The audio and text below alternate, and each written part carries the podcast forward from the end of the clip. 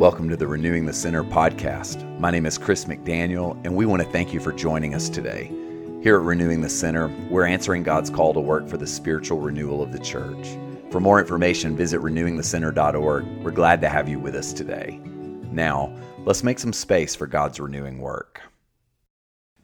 Today on the podcast, we are going to be looking at a passage from Matthew chapter 17. This is one of the healings of Jesus, and I think has something here for us today. I'll read, then we'll pray, and then we're just going to jump right in. This is from the Daily Lectionary in the 2019 Book of Common Prayer. When they came to the crowd, a man came to him, knelt before him, and said, Lord, have mercy on my son, for he is an epileptic and he suffers terribly. He often falls into the fire and often into the water, and I brought him to your disciples, but they could not cure him. Jesus answered, You faithless and perverse generation. How much longer must I be with you? How much longer must I put up with you? Bring him here to me. And Jesus rebuked the demon, and it came out of him, and the boy was cured instantly. And then the disciples came to Jesus privately, and they said, Why could we not cast it out? He said to them, Because of your little faith. For truly I tell you, if you have faith the size of a mustard seed, you will say to this mountain, Move from here to there, and it will move, and nothing will be impossible for you. This is the word of the Lord.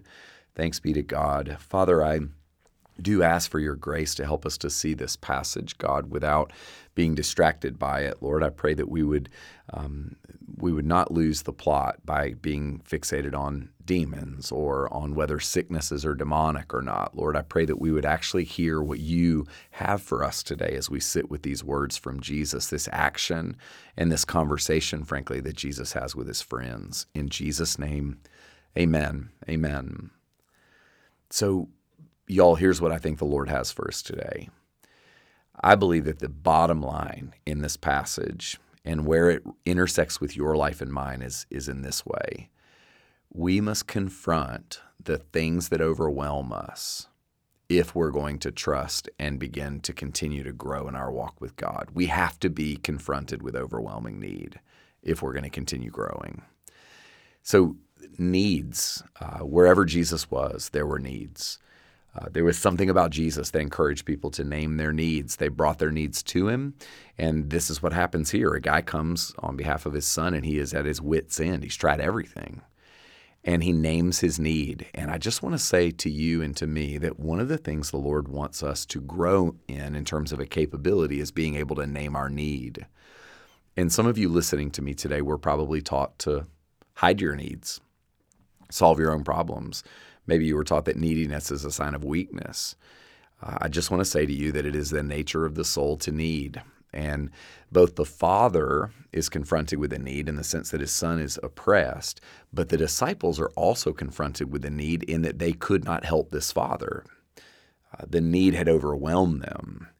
And both groups are able to admit that they're overwhelmed, both the dad and the disciples, these friends of Jesus. And so everyone in this story is aware of their neediness and is able to name their needs. And I just want to say, you and me, we have to learn to become aware of our neediness and to name our needs before God and before one another. But it's not just enough to name your neediness. You have to actually bring your needs to Jesus. And that's exactly what the dad does. And after the fact, after Jesus heals and sets the boy free, that's what the disciples do. They come to Jesus and they say, What happened? Why were we uh, unable? What, what was going on there? Everyone's naming their needs and bringing them to Jesus. And I think that for you and me, we have to become more practiced at bringing our needs to Jesus. It actually, in a very emphatic way, saying, I do not know what to do with this. God, help me. So the man here is persistent. Uh, we're told that he went to the disciples and they failed, and so then he just says, "Well, I'm going to go straight to the to the source. I'm going to go to Jesus." And so he comes to the Jesus dim, to Jesus, demonstrating a, a kind of persistence. He doesn't give up just simply because he runs into a roadblock. He he comes to the Lord, and I want to say to you that there are probably needs at play in your life that if you gave up when you met, were met with some resistance, you would just be left with the need. And some of you listening to me today, that's exactly where you are. You you ask God to to heal an addiction or to solve a problem in a relationship, and then when things didn't get better, you just thought, well, I guess I'm on my own.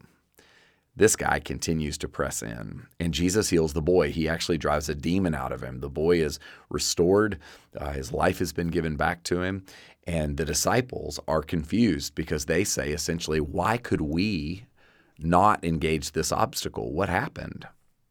And what does Jesus do? He doesn't say, well, guys, you just didn't say the right words. He didn't, he didn't say, uh, guys, you just weren't wearing the right clothes or you didn't uh, hold your mouth just right. He actually says, you need to grow. So they come to Jesus and they say, We're overwhelmed. And Jesus responds by saying, You need to grow. He's reminding his friends of the need they have to continually take ground in their faith so that their faith would grow.